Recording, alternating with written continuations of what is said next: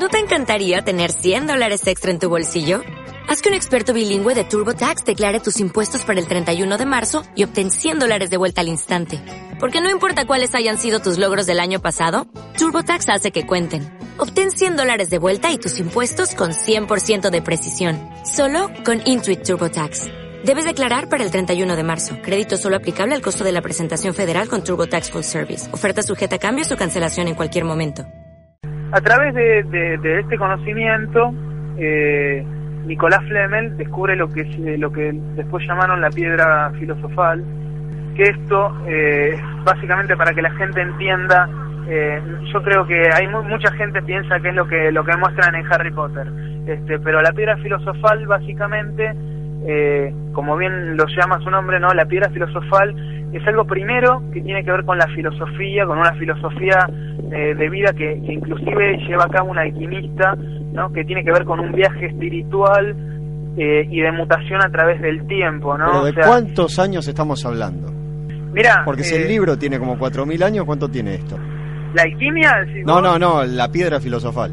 Mira, la piedra filosofal es algo que se supone, se supone, o sea, Sí, obviamente eh, no hay datos exactos porque no se escribía en aquella época. Yo te explico. Se supone que eso nace con la raza. no es que nace con la raza humana. Yo creo que la piedra filosofal existe antes que los seres humanos. O sea, eh, es algo precioso. Es, es, es como, como un mineral, ¿me entendés? O sea, es algo que, que envuelve una serie de cosas que, que no son solo. No es solo un metal o una piedra sino que tiene que ver con, tiene algo espiritual adentro, una energía, una conexión con lo divino, eso. Básicamente es eso la piedra filosofal. Por eso a través de la piedra filosofal este, se, se convierte el metal eh, de metal a oro, ¿sí? Eh, un oro, ah. digamos, que es más puro de lo que podemos conocer. Yo no te puedo explicar las técnicas eh, porque no soy un alquimista, pero básicamente la transformación eh, tiene que ver con, con el conocimiento que, que, que, proviene de la piedra filosofal. Eso es básicamente. La cuestión es que Flamel descubre cómo funciona esa, esa, esa fórmula de ese libro y logra llegar a la piedra filosofal y automáticamente empieza a incrementar una fortuna increíble. Imagínate vos que conseguías tener de cualquier metal un oro eh, pero el, un oro que no tenía nada que, ver, digamos, con, claro, es, es como, como comparar eh, el agua envasada con el agua de un manantial, ¿entendés lo que te digo? O sea, no tiene nada que ver. Si hablamos de 2, 3, 5, 10 quilates, 15 quilates, este tenía 1500, ponele. Exactamente, o más. La cuestión es que lo loco de Flamel es que a pesar de haber incrementado su fortuna, eh, empieza a comprar un montón de casas y propiedades y empieza a construir hospitales y empieza a hacer donativos y grandes sumas de donativos a la caridad y a la iglesia. En realidad no se sabe bien por qué, porque digamos que todo eso fue como, como muy repentino, digamos como, como si yo te dijera de un año para el otro, este, soy millonario y, a la, y hice, no sé, 50 iglesias. Y empieza a figurar en todo el mundo, digamos. Claro, pero a la vez eh, el tema, eh, ese es el problema, y ahí es donde vos diste en otra tecla. Venimos bien hoy, Hueso, venimos como muy conectados. Estoy sintonizado, sí. Está sintonizado. Como las noticias llegan a los oídos del rey de Francia, que en ese momento era Carlos VI, eh, este, este rey envía a uno de los, de los miembros de su Consejo de Estado para que averigüe quién era esta persona y de dónde provenía el dinero, porque imagínate vos que en aquella época, digamos, eh, no era normal que una persona que no que no viniera de una casta eh, tuviese la posibilidad de tener propiedades. O sea digamos que no no era no era algo normal. Era otra sociedad completamente diferente. era otro tipo de sociedad en donde no existían los nuevos ricos entonces era otra cosa. La cuestión es que hay quienes afirman que al encontrarlo a Flamel eh, este hombre que mandó el rey lo encontró viviendo en humildad y justamente utilizando vajilla de barro, que ahí eh, hago hincapié porque eso fue una de las cosas que me llamó la atención en mi experiencia.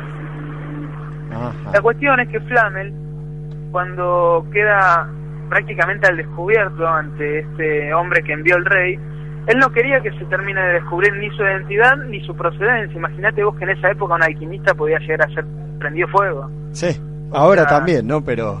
Ahora también, por eso mismo eh, los, los creo, si, si hay dos o tres alquimistas eh, reconocidos que obviamente no se sabe dónde mierda están, este, pero si son dos o tres eh, de ahora del siglo XX son, es mucho, va, siglo XXI. Claro. Digamos, ¿no? La cuestión es que se supone, por lo que lo que cuenta eh, en, sus, en, los, en, los documentos, este, este enviado del rey fue silenciado con, con unas cuantas monedas de oro que imagínate vos en aquella época era bastante tentador como lo es ahora. Y acá es donde llegamos al punto que nos interesa. Su muerte, según los documentos de la época, está datada en 1417 a los 87 años. Imagínate vos que inclusive en esa época vivir hasta los 87 años era una cosa completamente fuera de serie y, fuera de lugar. Ni los reyes la gente... llegaban a eso. No, no, no. Eh, eh, era, era algo muy raro. Sin embargo, 300 años después, en pleno siglo XVIII, el médico francés Paul Lucas realiza un viaje a un monasterio de Turquía en el que tiene una charla con un sabio dervish. ¿Sabés lo que es los eh, lo, que son los dervish. No, ¿qué son? Los dervish, dervish significa, eh, básicamente, la traducción es, es como un mendigo, pero no es un mendigo como vos ves acá tirado en una plaza pidiendo vino. Digamos, eh, el, el, término dervish significa el que busca las puertas. Ah. Es una especie de mendigo pero pertenecen a una orden religiosa musulmana que tiene que ver un poco también con el tema de la renuncia a los bienes materiales. Ah, son mendigos por decisión propia, digamos. Eh, es un mendigo, no es un ignorante, digamos, o sea, esa es la diferencia, ¿no? Eh, y bueno, lo que cuenta este médico es que eh, durante la charla con el, con el dervish, el dervish le comentó que había estado recientemente con Flamel y su esposa, 300 años después de su, de su, de su supuesta muerte. Ah, mira.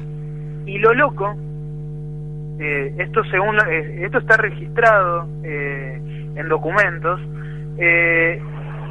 o sea, la gente podría pensar que es una data falsa, ¿no? Pero está registrado en documentos que se siguieron después de su muerte, inclusive 300 años después, este, se siguieron repartiendo donativos procedentes de las, de las rentas de Flamel. y Flamel no dejó ninguna descendencia con la dama Periñel. O sea, seguía, seguía vivo y seguía produciendo oro.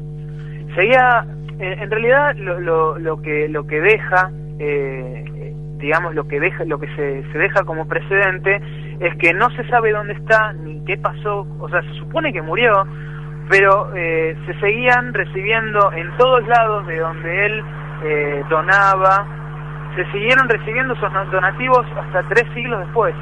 qué cosa. Luego de tres siglos eh, se le perdió el rastro